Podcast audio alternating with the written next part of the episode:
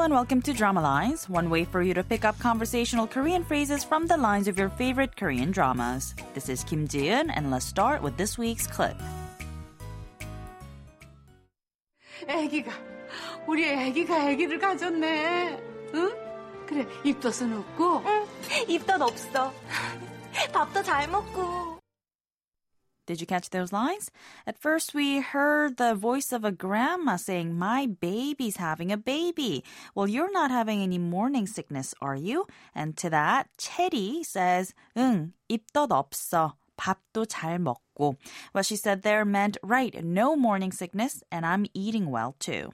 This week's expression is 입덧 없어, meaning no morning sickness. Let's listen to the clip again.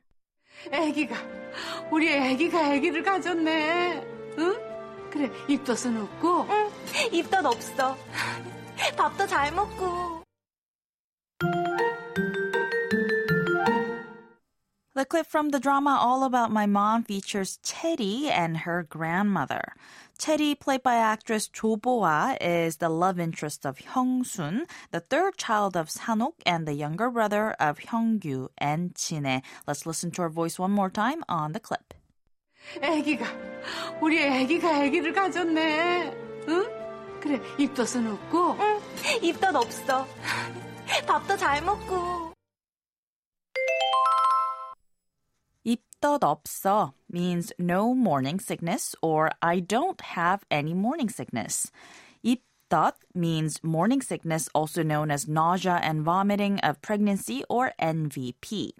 없어 is the casual statement form of 없다, meaning to be non-existent or there are none. So 입덧 없어 is a casual way to say I have no morning sickness or simply no morning sickness.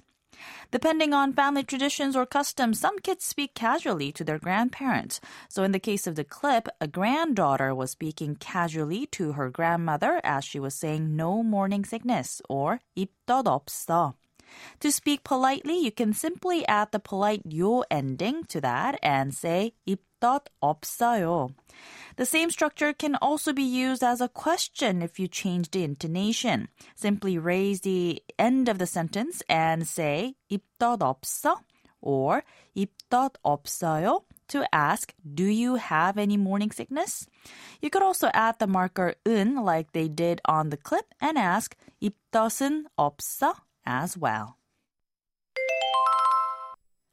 입덧 입덧 없어 입덧 없어.